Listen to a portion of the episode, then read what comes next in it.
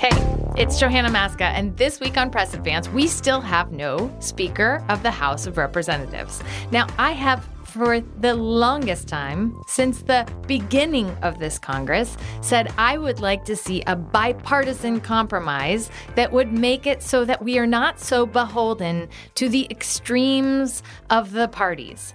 And yet, here we are. Supposedly, the Republicans are working yet again to see if they can nominate a Speaker of the House unilaterally. So, I wanted to talk this week to a friend of mine who is a House Democrat. Wiley Nickel serves North Carolina's 13th district. It's a swing district.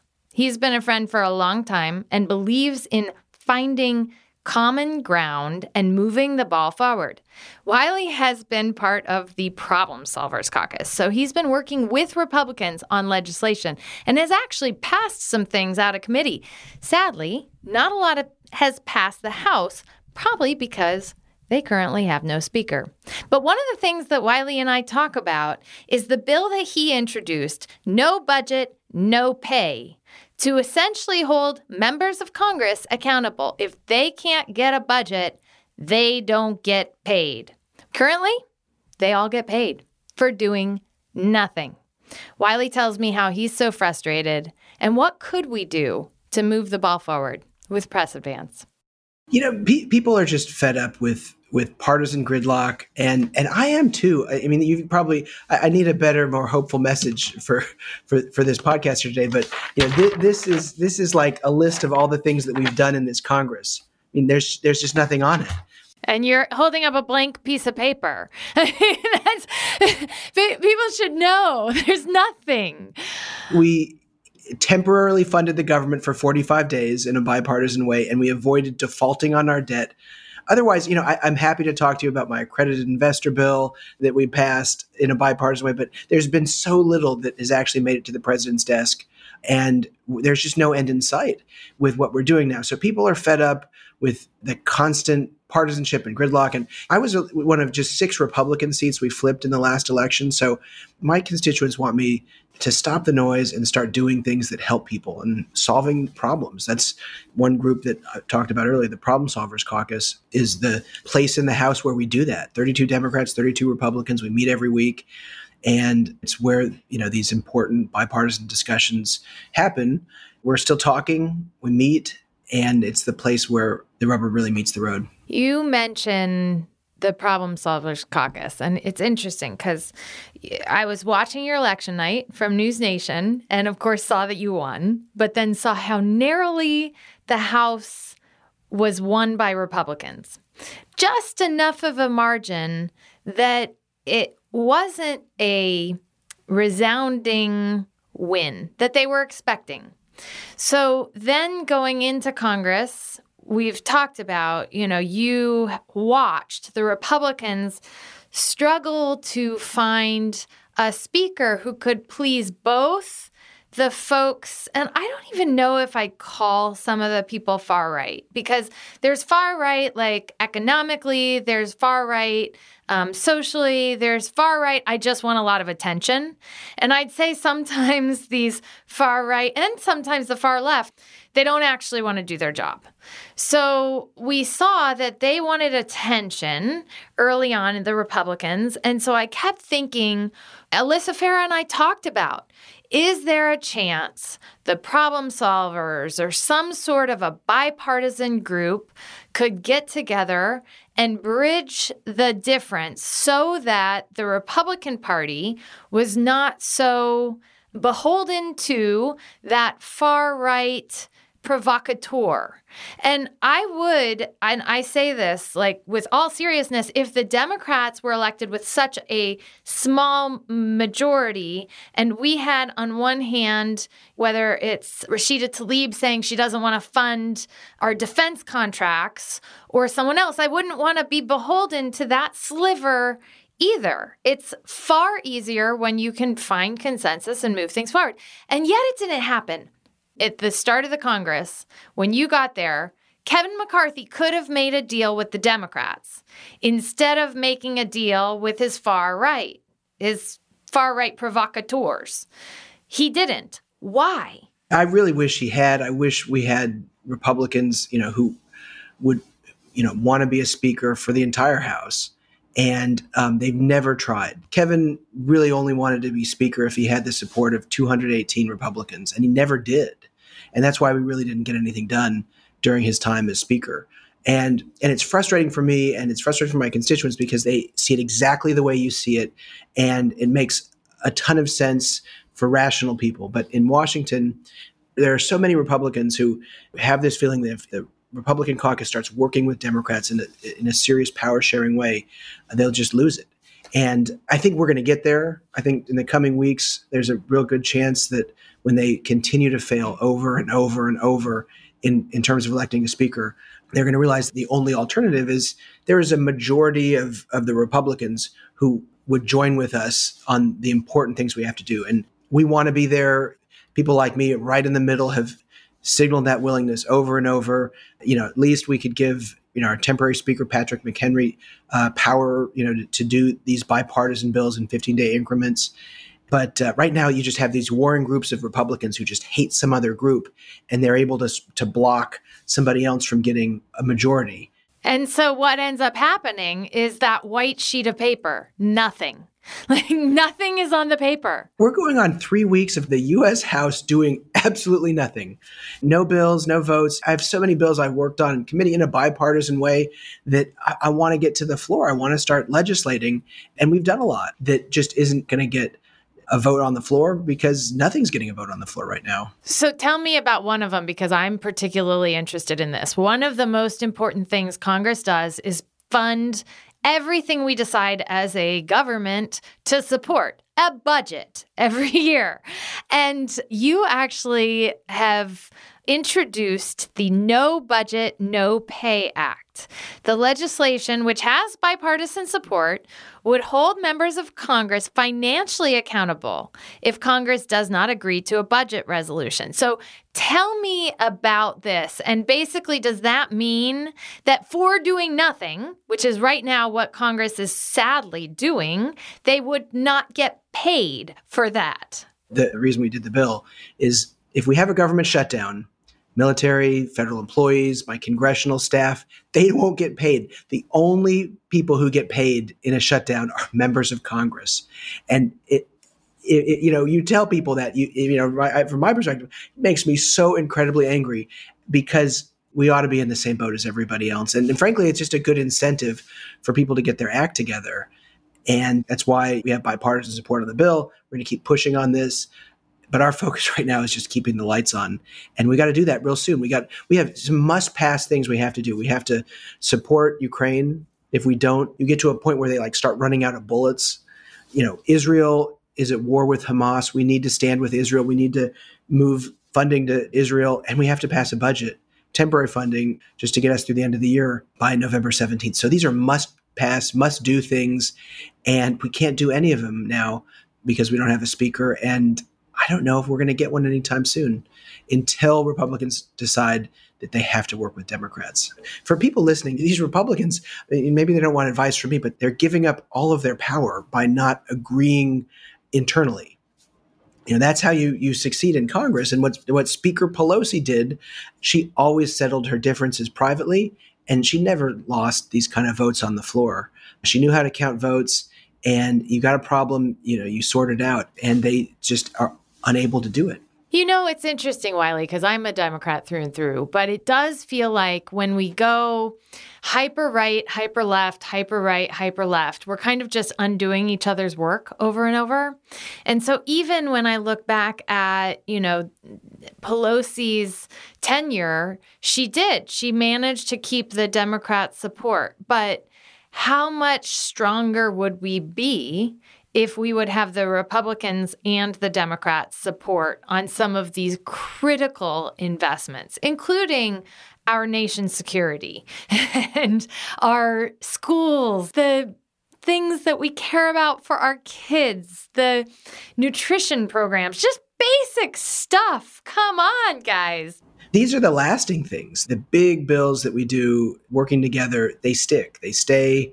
And uh, I, am hopeful that we can get there on the must do things for the country. I, I, think immigration reform, border security is a big bucket.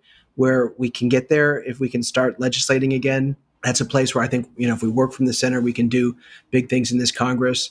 But the bar is so low. It's it's really just like passing a budget and making sure that we don't hand over Ukraine to Putin and Taiwan to China and Israel to Hamas. I mean, it's pretty crazy. That's where we are with the world. And we're rudderless here in Congress because we can't act. Well, and that's a question I get a lot is, well, why aren't the Democrats going to the Republicans? We are, but we're, we're, we're negotiating against ourselves because we don't have a partner that wants to work with us right now. And if it gets bad enough, we only need five Republicans to come over and join with us. And uh, we're able to do a ton of stuff.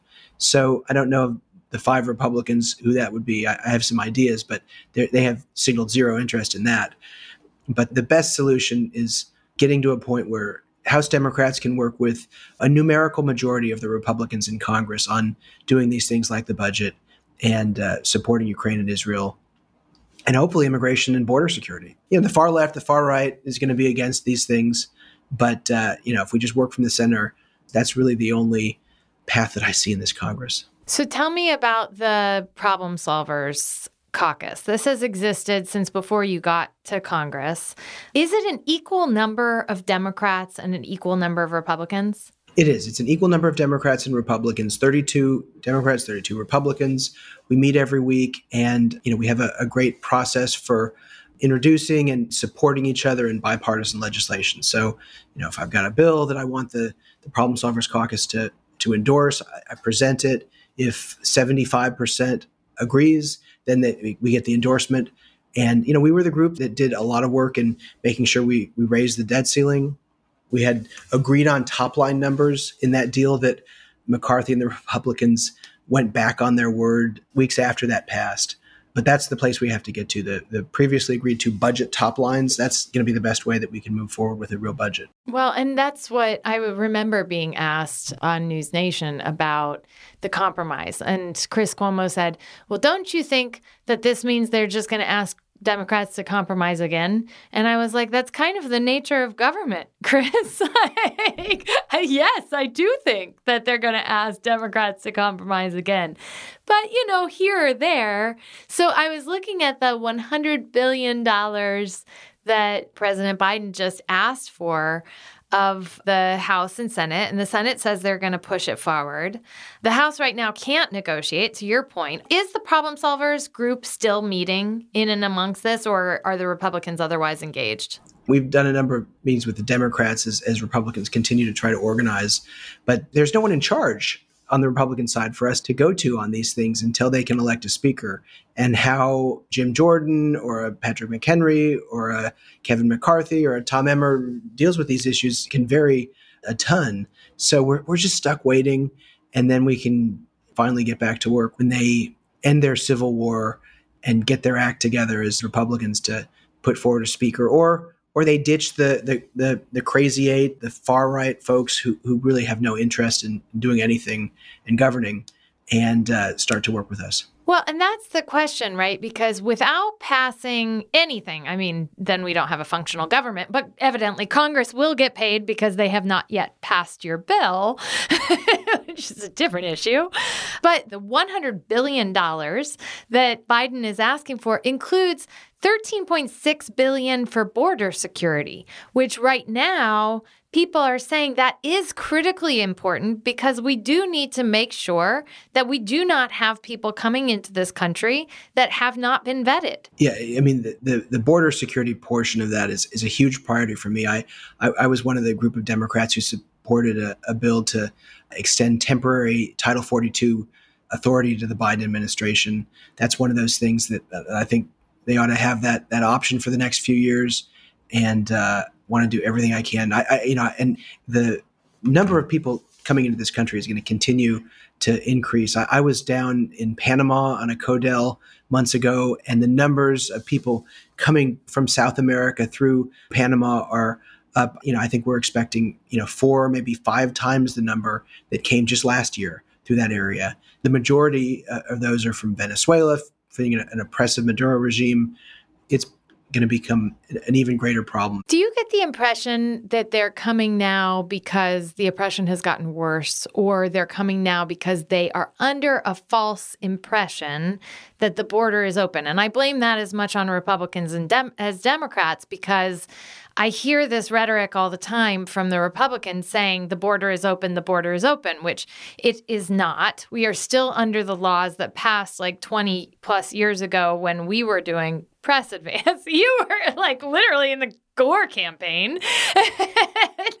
and yet, you know, we have eh, more people coming and it doesn't make sense to me, Wiley, because I think, okay, you know, is it Biden's policies, which aren't even policies yet, or is it actually that the oppression has gotten worse? I don't understand. Yeah, I, I think we need to talk a lot about economic development and foreign aid. Those are things that can make sure we don't have this problem. So, you know, an ounce of prevention is worth a pound of cure, and the ounce of prevention is, you know, strengthening our economic ties with with our neighbors in Central America and South America.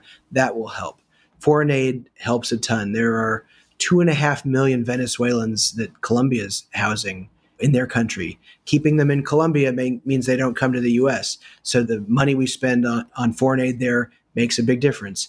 But the border, you know, continues to be a big problem. And, and, and it really it comes down to what I, I, think the meat of your question is, is immigration reform. We need comprehensive immigration reform, and we continue to kick the can down the road. We have done nothing to change a, a, just a crazy system where someone gets into the U.S. and they, then they get a court date, and it's like 10 years you have a, a system that just is not working. But funding more border patrol agents, more investments in our ports of entry, and then the physical border, physical wall. You know, those, those are things that that will help, and we need to continue making progress there. The things that I look at when I look at this funding amount, and I wonder whether the Republicans are going to be okay with this is right now there's 61 billion for Ukraine and 14.3 billion for Israel. Why is it so much more for Ukraine funding than for funding in Israel? Yeah, I mean, I, I think it's a, certainly a greater adversary. And for my constituents, it just sounds like a lot of money. We've got a lot of problems here in the US that we need to address. But uh, the point that I think is really important for the folks listening is if we hand over Ukraine to Vladimir Putin, we will spend a hundred times more than that containing an aggressive Russia all over the globe. It will embolden China to go into Taiwan.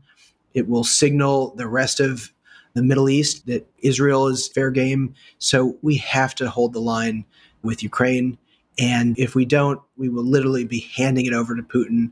And frankly, I don't understand my Republican colleagues' opposition here. Ronald Reagan is literally rolling over in his grave right now if he could understand this pro-Russia, you know, group in the Republican Party. It just blows my mind that uh, they don't have the foresight to see what a clear and present danger Putin is, especially if we hand over Ukraine.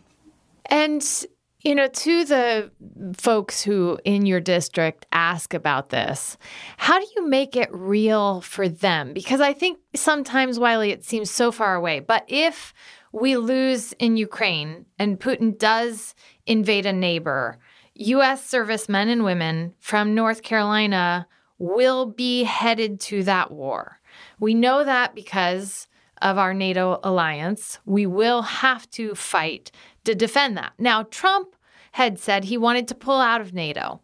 I think a lot of people, you know, would say, why would we defend Poland or the like? But this is all, and as you know, even Mark Milley has talked about, it's all the security apparatus that has kept us safe since World War II. What do you say when you're talking to people on the ground in North Carolina about this war and how it affects them? Number one, all politics is local. North Carolina, you know, we have a significant defense presence in our state. That's one of the things we do really well. I've got Seymour Johnson Air Force Base in my district. Fort Liberty, the largest base in the nation, is just miles outside of my district. So thousands of people who work there live in, in the 13th district. 49,000 veterans are in my congressional district. So in my part of you know the country, uh, they support a strong national defense, and, and my constituents understand uh, why we need to be supporting Ukraine. Other members of Congress have different districts, but North Carolina, we know that this is in our national security interest. So I don't have maybe the, the same level of opposition from folks. My Republican colleagues from North Carolina are generally very good on these issues. I think most of them would be supportive when we get to the Ukraine supplemental funding.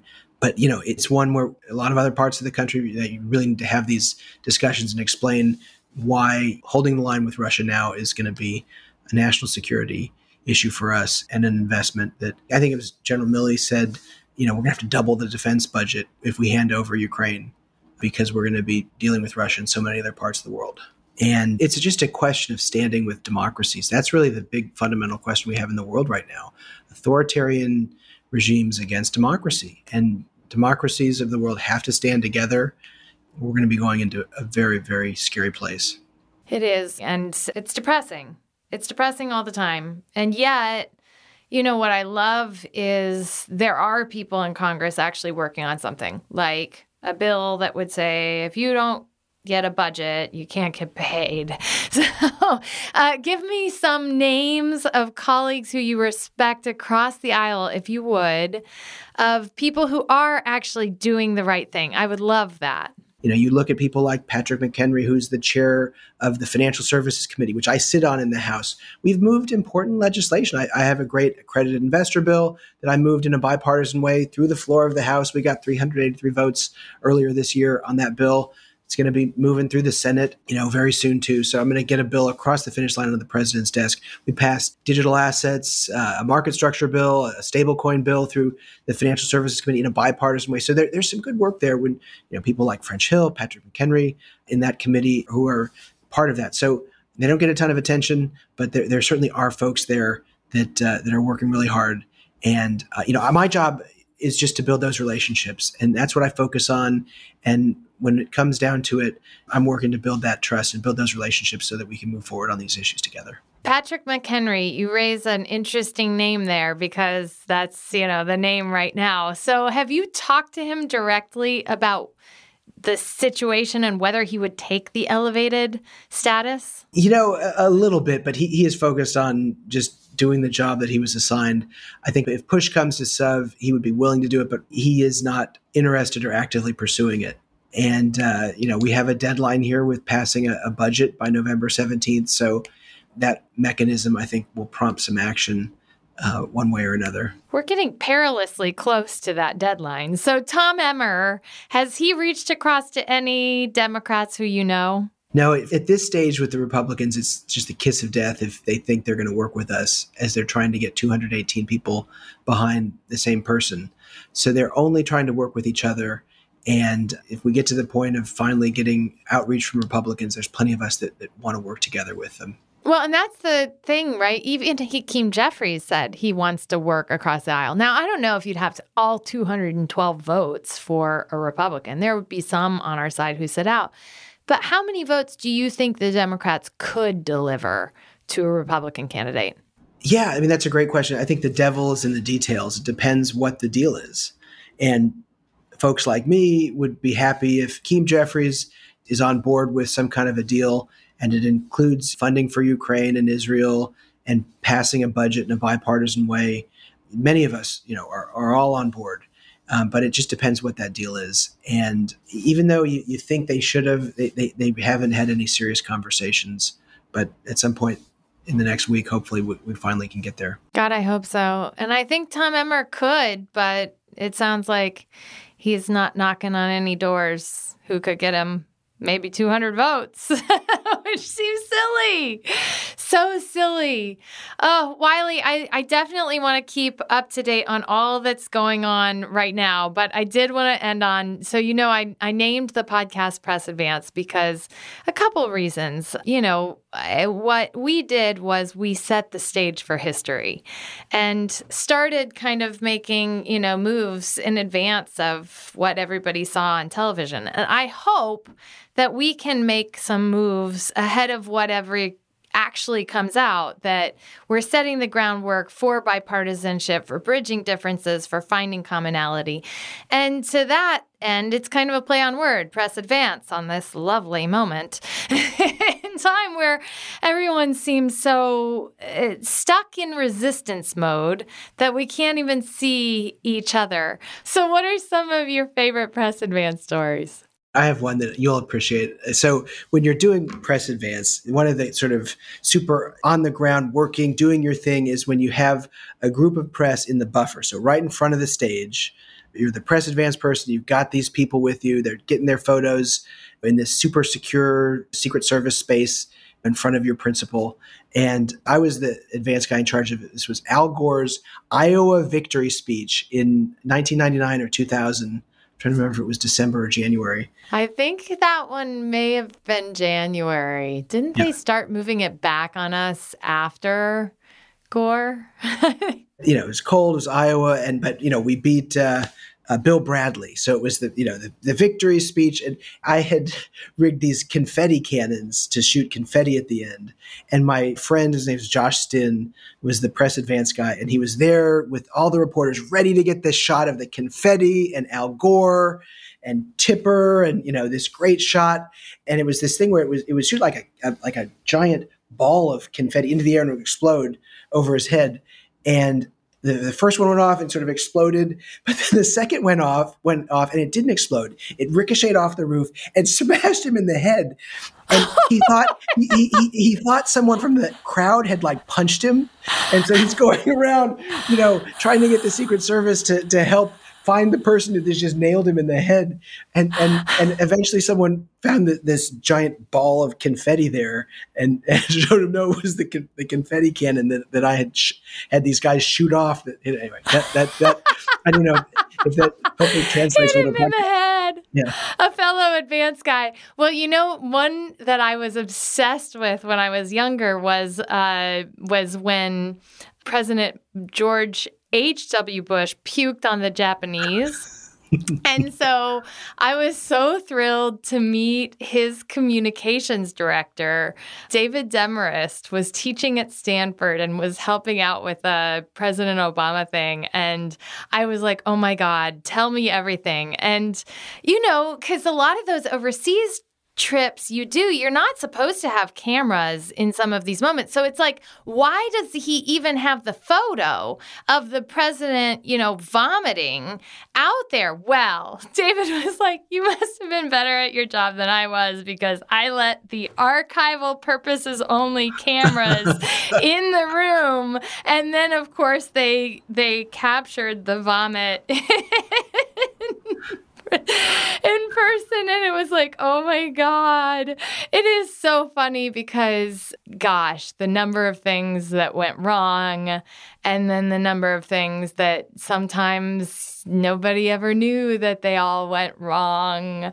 But it was such an absolute honor to get to see so much of history unfold before your eyes. And now, Wiley, getting to see it in a very different way and getting to shape it, I hope that all of these lessons can go into it. I have no doubt that they are, and that we could hopefully just find some bipartisan consensus and not just vomit on each other.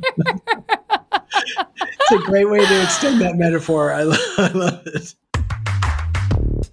Really grateful for Congressman Wiley Nickel for joining me on this episode of Press Advance, something he has experience in, and hopefully his voice will get to change the halls of Congress. I will definitely be following up with him on what the problem solvers can accomplish after, hopefully, we get a House Speaker. But for now, I'm really grateful for all of you who listened. You can follow Press Advance wherever you get your podcasts and follow me on social media. And you can let me know what you think of the podcast. I'm at Johanna Maska.